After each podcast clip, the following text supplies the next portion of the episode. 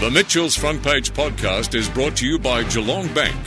Listen live on 94.7 The Pulse, Mondays and Tuesdays from 9 till 11.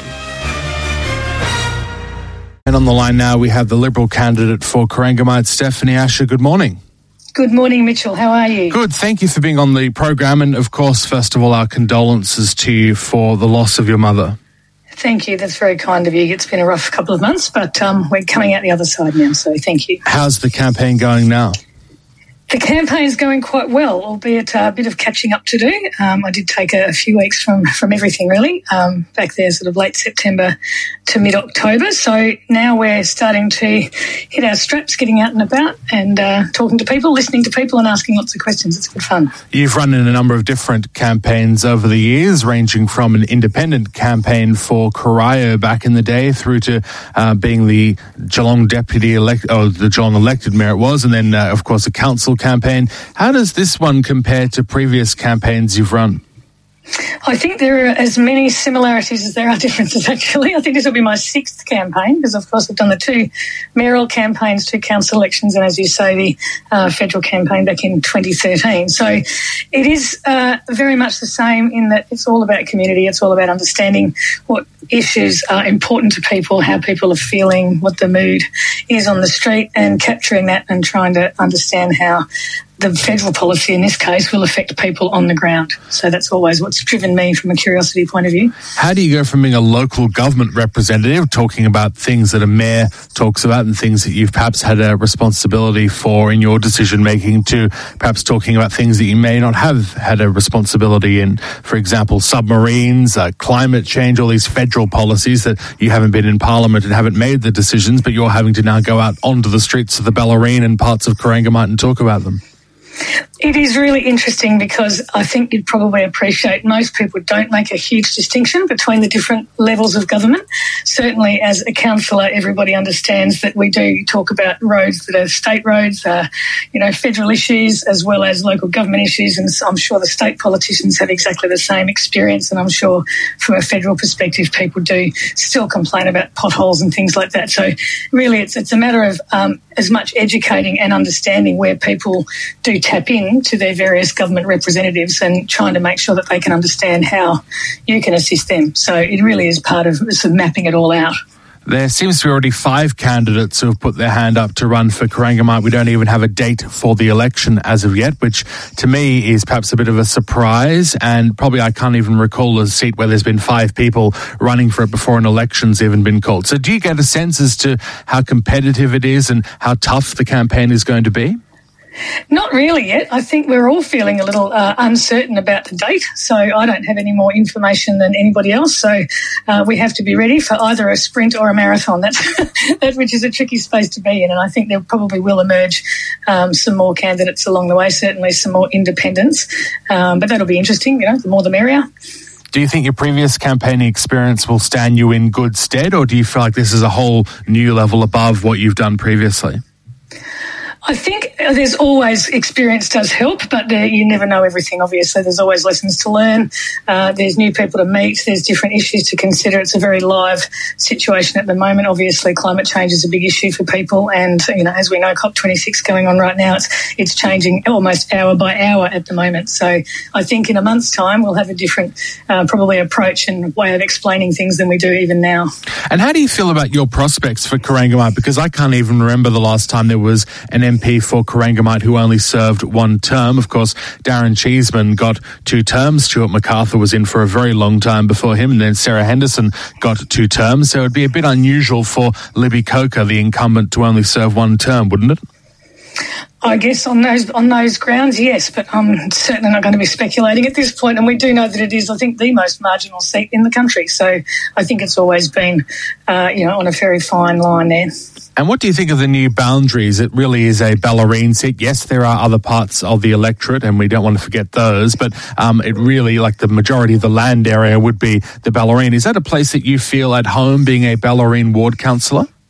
Oh, absolutely. I'm the one who lives here. So, yes, very much at home, quite literally. But of course, it includes the Torquay and the Surf Coast and Bannockburn and Inverleigh. So it still has that diversity uh, that makes this region as a whole really interesting and certainly lots of different issues that are relevant to different people. So, talking about COP26 net zero emissions, as I was saying to Richard Miles a couple of weeks ago, from my understanding of following climate change as a government issue going back to 2007 and possibly even before, it's not necessarily the targets that governments set that gets them into trouble. It's sort of the actual methodology for getting there that seems to get governments and politicians in trouble. And I think you even said something similar with the council and declaring a climate emergency. You said we can't declare one right now because then people would ask us what we're doing. So you said we want to have this sustainability framework in place. So the question is, if we are committing to net zero emissions by 2050, how would a federal Liberal government get there? Well, I think there's a lot of good points in there, and you're exactly right. It is um, very much about the how for me. I'm very much about action. Um, actions do speak louder than words, and I think that's what people are looking for, not not the activism. And for so long, people have wanted the federal government to put forward a detailed response to climate change, and this has been done now. The plan, you know, I'm still reading through it. I'm still picking pieces out of it, so I'd be very happy to come back and talk in more detail um, in a month or so about that. But it's certainly for me balanced, covers a lot of ground, but of course, is getting a lot of criticism. You know, that's, something my first ever boss said to me was the easiest thing in the world is to criticise someone else's work. So I think whatever has been put out as a map is always going to attract um, criticism, certainly from opposition, and certainly as you've got an election coming up. But from what I can see, it's um, a really good response. I'm really happy with the plan. But our previous controversial issues, like, for example, a price on carbon, a carbon tax, are these back on the table now with this plan? Well, look, there is a, a, mechanism for carbon credits, so it, it is so broad. There's so many things in there, and I think that's part of why people are criticising it because there is a lot to digest. But when you do drill down, there's there's actions and responses in so many areas. You know, from investment to building partnerships to actually investigating new technologies and um, allowing the freedom for these technologies to develop as well and to facilitate that. So there is a lot of detail in there. It certainly doesn't serve to try and explain it in a short interview um, or as a soundbite. That's what's really interesting about the media that's coming out of COP26. We're getting the salacious sound bites instead of the interesting detail, which is a bit of a shame. So well, probably be more interesting on reflection, I think. That's why this program exists to do longer form discussions so we can actually go into some detail and not just play the 15 second soundbite.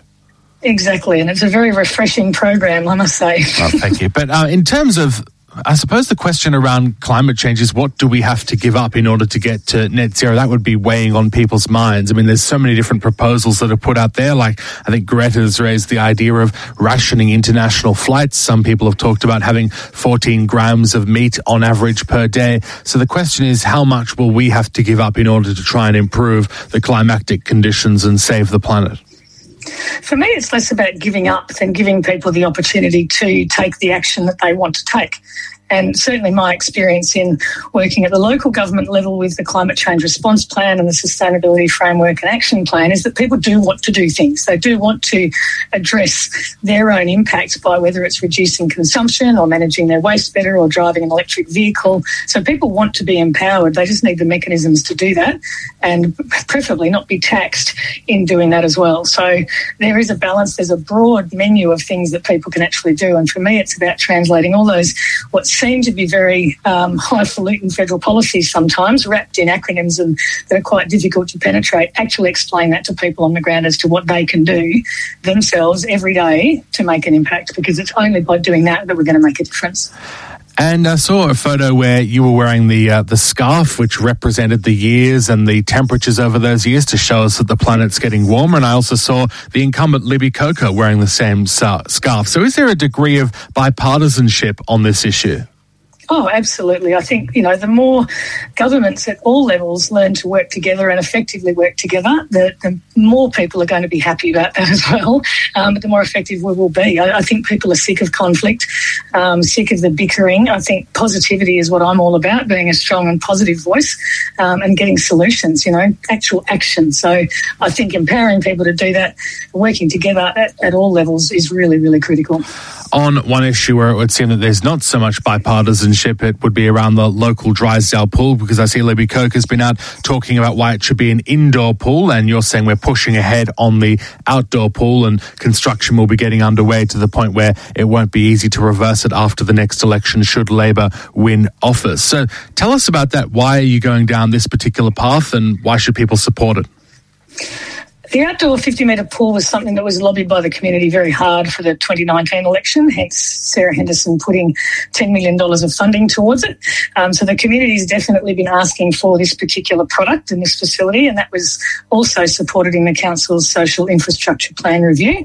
Uh, there was a lot of support for an outdoor 50 metre pool. and that's stage one of a, an aquatic facility that does include indoor hydrotherapy pool and aqua play and a gym and a, um, probably some program pools as well. But the hydrotherapy pool and the outdoor 50 metre pool are the two products that are missing on the Bellarine. Bearing in mind there is an indoor pool at Splashdown and there is an indoor pool in Ocean Grove. So certainly for the people in Portarlington, St Leonard's and Indented Head, that's outside the 10 minute drive, ideally. But stage one is the indoor pool and that's what, uh, sorry, is the outdoor pool and that's what the funding has been specifically given to. And stage two will be the indoor facility, which we all need to lobby hard for every level of government. And why is that better than what Labor is proposing? Uh, it's actually achievable and it's underway. So it's it's not really a debate. It's a, it's rather a cool hoax what's being proposed because the outdoor 50 metre pool, the funding is tied to that particular product and it is well underway. So it can't actually be that money can't be appropriated for a different product and that project can't be stopped without the community missing out on the pool. So uh, it's it's the project that is 50 metres outdoor is going to start being developed early next year, which will be really exciting for the Bellarine community. I'm sure you would see critiques from people that suggest, and we are talking about the levels of government just before, that federal governments don't really deal in local pools. It seems to be more of a council issue. Do you think federal elections in individual seats should be determined by who has the best pools policy? I'm not somebody who believes that people vote for particular funded products. I don't vote that way. I certainly never have. And, you know, I know that pork barrelling is seen as a thing um, across all levels of government, and people like to talk about it and like to make funding commitments. But I actually don't think people vote that way personally. That's my personal opinion. So, at, at any level of government, I think there's lines crossed in terms of how um, certain facilities are delivered and funded. But if there's a gap, then of course I would imagine the community asks for it and the politicians respond. Uh, population and planning on the Bellarine, that does also seem to be a contentious issue. Um, do you differ much from the Labor Party on that particular issue? Because I've seen uh, both of you come out and denounce certain developments. Uh, I don't actually follow what the Labor Party's positions are on it, so I know that overdevelopment is a, a big concern on the Bellarine and certainly has been in Torquay as well. Um, and now Bannockburn um, and Inverleigh are experiencing the same situation. Obviously, everybody's discovered our beautiful region and everyone is moving here, so um, it is a big issue for people who have already moved here um, and settled and figured that they've moved to their particular part of life, but there's also issues for people who have invested um, in a move move to another part of the region, another part of the world, and they want the infrastructure. So it's it's a it's a balance. It always is a balance, and planning, of course, is at state level and then implemented at the local level. So again, not really an area that the federal government um, has a huge role to play, but certainly listening to the community, it's understanding what is important to them and what the impacts of that development and potentially overdevelopment are, and addressing those. And the federal government can, of course, influence population growth in one direction or another. Yeah, absolutely. And certainly in this region, we've had, um, you know, both local and state um, interfere or influence how the how the region grows and the settlement strategy at the local level has directed the growth of the north and the west of Geelong and of course the distinctive areas and landscapes policies at the state level have ensured that the Torquay, Surf Coast and the Bellarine areas are um, recognised and protected as well from inappropriate development. So I think that's a good example of everybody working together and listening to the community. What does an ideal Bellarine Peninsula look like to you in terms of getting that balance right with planning and creating the sort of environment that people want to live in? I think it's heading in the right direction. The, the mo- most important piece was to stop the sprawl. You know, that was something that was really important to local people. We didn't want just one huge suburb of the Bellarine. Uh, so the town boundaries and the fact that the settlement strategy directed that growth away from here and, and intended that the boundaries be tightened up and the DAL will do that. And to make sure that the unique characteristics of each township are retained is really important as well. So infill rather than sprawl and making sure that each township is appreciated for its own uniqueness, whether that be a bay facing um, town like Portarlington or an ocean facing one like Barwon Heads Ocean Grove. So yeah, it's, it's actually really understanding what the people have, have lived, who have moved here, um, what they've moved for, and the people who live here, what they appreciate most about it. And finally, just on COVID recovery, it was the first weekend on the weekend where people could actually come down from metropolitan Melbourne and we could go back. I'm just wondering, how is business going after that? Have you heard anything? And I'm guessing COVID recovery is going to be a key focal point of whenever the election is held. What can you offer businesses and people to help us recover in our region recover from the issues around COVID and lockdowns? Well, most importantly, I think it's getting vaccinated. I think that campaign needs to continue to make sure that everybody's um, double vaxed as, as they need to be. Um, encourage each other to do that and encourage each other to, to keep positive as well. I think the, the lockdowns, certainly in Victoria, have really had a, an impact on people's mental health and, and outlook. Everybody's very fatigued. So it's making sure that we do stay connected, we encourage each other. And of course, because so much of this area is tourism and hospitality, it's really making sure that we use those local businesses, encourage those local businesses and, and give them support. So it is, a lot of it is about morale um, and certainly making sure that we keep up the social distancing, wash your hands, you know, good ventilation, promote outdoor activities, promote things like outdoor facilities because that's actually going to be the way of the future. So I think, you know, ventilation, maybe we have open windows in hotels and things like that and certainly schools. I think there's some real common sense spaces that we, we can go back to now. Well, thank you very much for being on the program. Uh, you've been coming on here for a very long time and it's been great to catch up once again. Looking forward to speaking with you throughout the campaign. Thank you so much, Mitchell. Hopefully, we can see face to face next time. Too. Hopefully, yes. Thank you very much. Uh, Stephanie Asher, there, the Liberal candidate for Corangamite. The Mitchell's Front Page podcast is brought to you by Geelong Bank. Listen live on 94.7 The Pulse, Mondays and Tuesdays from 9 till 11. Or search for Mitchell's Front Page on Facebook, Twitter, Instagram, or wherever you get your podcasts.